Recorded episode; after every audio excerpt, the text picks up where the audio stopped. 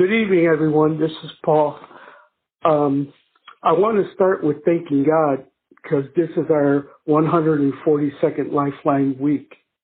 I also want to thank Pastor for providing this foundation for all of us and for providing the wonderful opportunity for me to speak on my gratitude and faith. And to all of you, um, so I don't forget, I want to say God bless you and I pray that your shelter is safe, your health is well, and your table is full. Happy Thanksgiving, everybody. So the lesson for today is where faith has taken me. Let's begin with Job chapter 1, verse 1. He was a man in the land of Uz. His name was Job. He was blameless and upright, one who truly feared God.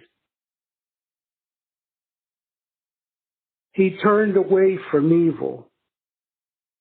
He made God very happy with who he was, but the devil did not like that. He told God, if a disaster came to Job, how quickly do you think he will turn on you? God looked at the devil and smiled and said, he will not turn on me. Now this is not what's in verbatim in the Bible, but I'm just paraphrasing. So anyway, so God told him, this is not Job. He won't do that. So the devil said, I'll show you. And God agreed. But he told him, don't kill Job. So Job had everything. He had a nice home. He had a beautiful wife, gorgeous, but she was gorgeous on the outside. And they were very, very fruitful because they had seven boys and three girls. They had all kinds of animals. However, what he did not know was the devil was going to test him. His children died and his house burned down. And he just, he could not take that. So his wife told him, do you still love God? Why don't you curse God now? But Job refused. She tried tempting him every which way she could. She was like Eve trying to tempt Adam with the apple. But Job feared God. He loved him. Then the devil took his wife. And he was distraught. He, he lost everything. His home, his family, his animals. It was all gone. But Job's faith was shaken, but his faith never left him, nor did he ever curse God. So what I want to say to you, freedom, all of you, keep a positive attitude. You see, when we are tested, that's when God is watching what we do. So let's go to 2 Timothy chapter 1 verse 7. God has not given us the spirit of fear, but of strength, love, and sound mind. So I'm going to reflect on me now. A good number of you know, know me personally. You know what I've been through. You know when I walked in freedom, um, Thanksgiving, um, during, in 2008, during Thanksgiving. And I was there to stay. That was my home. Freedom strengthened me and I was given knowledge through Pastor Smith and I'll be forever grateful. Throughout my whole physical circumstances, as you guys know, I have been struck with a disease that I can't use my arms. I can't use my legs well. But I still have my mind and I still have my spirit. That no one's going to take from me. I promise you that. Throughout my physical circumstances and all that has happened to me, you know, I've never questioned God. I've never have. I've always kept my faith and my strength and my courage. That's because I have strong faith in my, in my Father.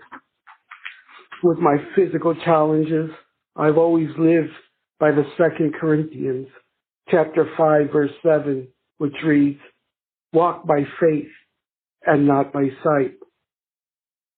Let me tell you, freedom, I promise you, every step that I take that I'm here alone, I walk by faith. I have fallen, I've had hurt myself, but I'm not scared. I have faith that I will keep on. So let's go to the story of Joseph. He had seven bro- he had seven brothers. Seven. Which none of them liked him. In fact, they despised him. You can call it jealousy. You can call it shameful. You can call it whatever you want to call it. But they did not like him. So let me insert myself into this story so that you know a little bit about me, of why I am the way that I am, and why that I have faith, and why you should have faith. I grew up on public aid. I had a violent alcoholic mother. I had seven brothers and one sister and six different fathers. We had our lights, our gas, our phone turned off. We went hungry for many days. I wore dirty clothes to school. I even wore my brother's clothes at the beginning of the year and I wore their shoes. And because my feet was smaller because I was much younger, my mother used to put like three or four socks on me just so that I can walk in my brother's pair of shoes.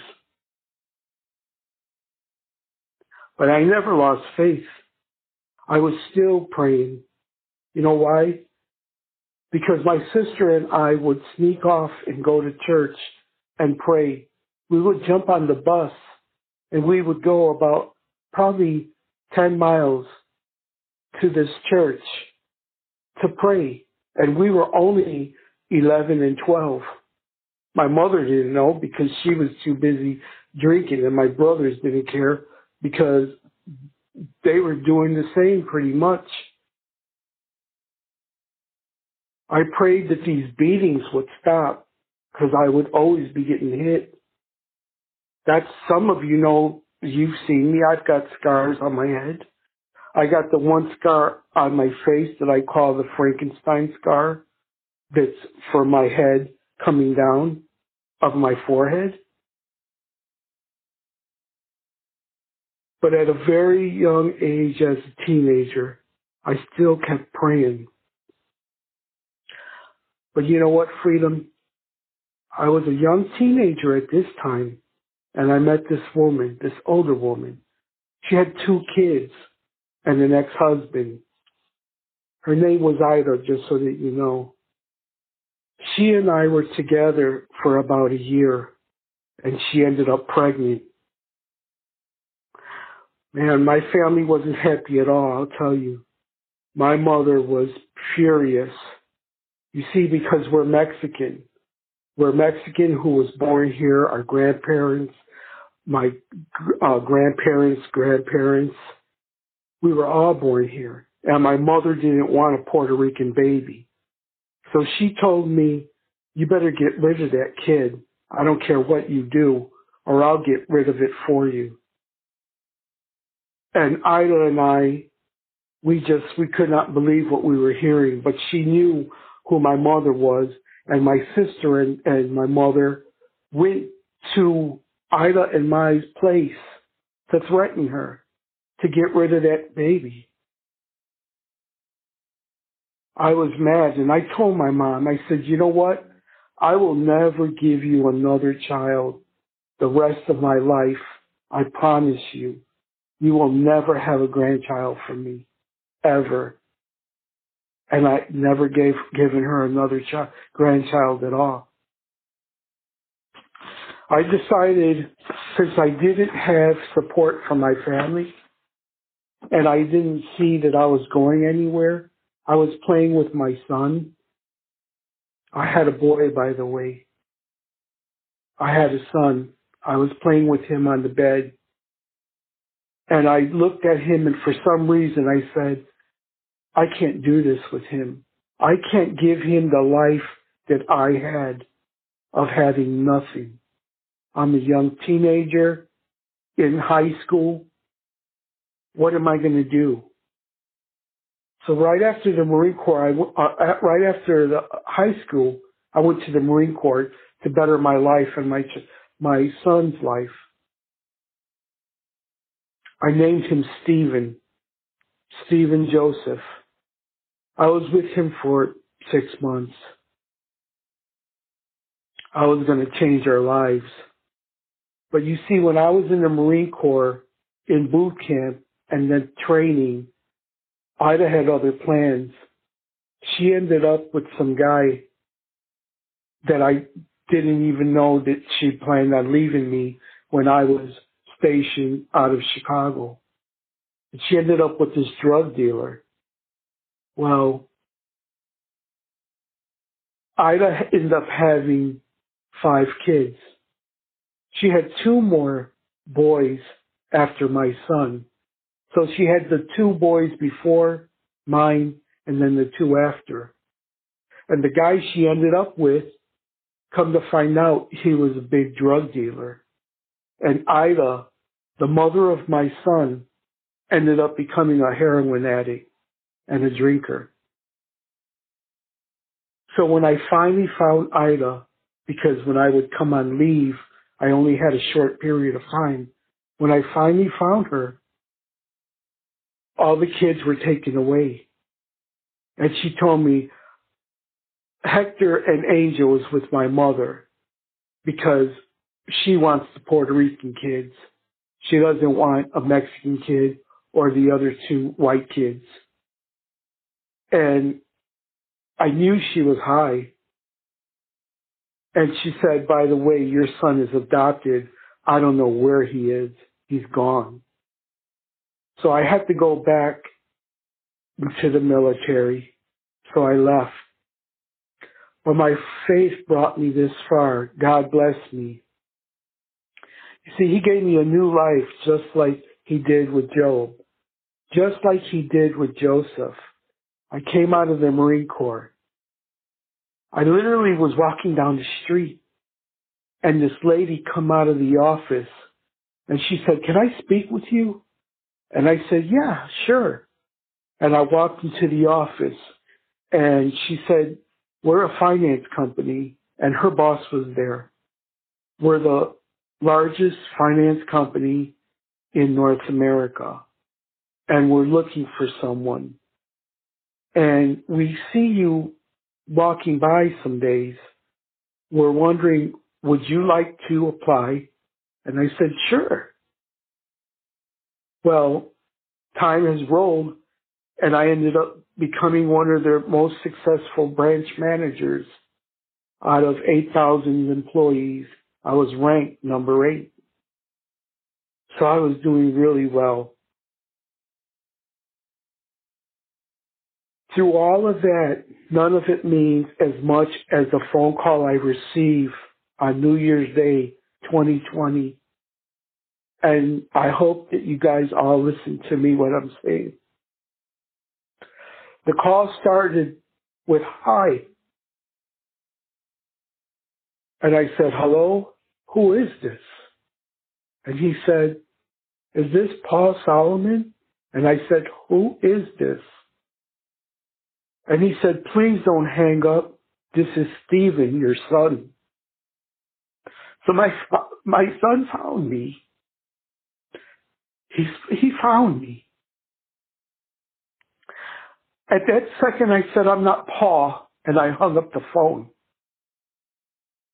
And not only 10 seconds passed, what ran through my mind was Jesus telling them about the crow, the chicken was going to crow, or however you say it, three times, and you would deny me. And in those 10 seconds that I hung up, I said, I just denied Jesus. And I called my son right back.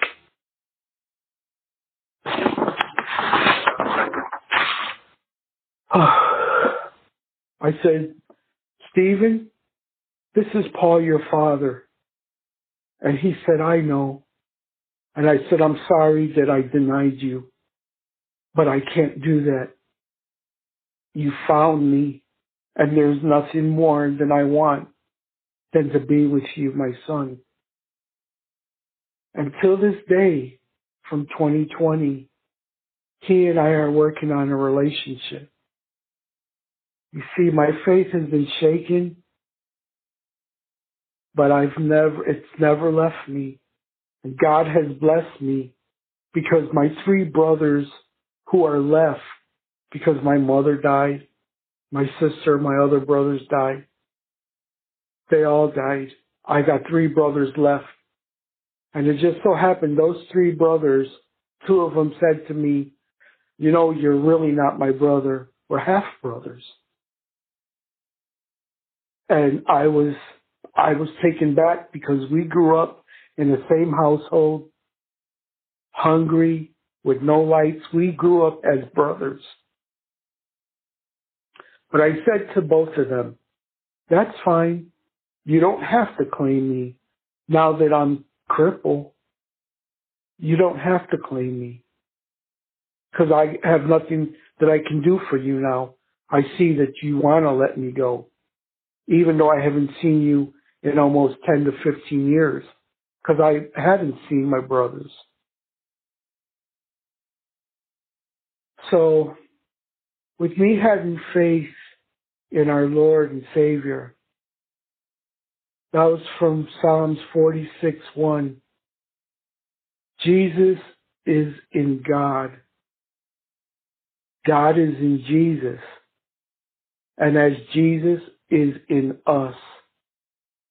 So please remember, try not and do not deny another person because you're denying Jesus. Give them respect, gratitude. Try to help who you can and what you can do. I'm grateful for Pastor. I am grateful to him. And every household has a chapter, freedom. Every household has a chapter. And every member of that home has a story. As I pray in Jesus' name, one more thing. My son has given me a granddaughter. So I finally got a fan. I finally got a family. Amen.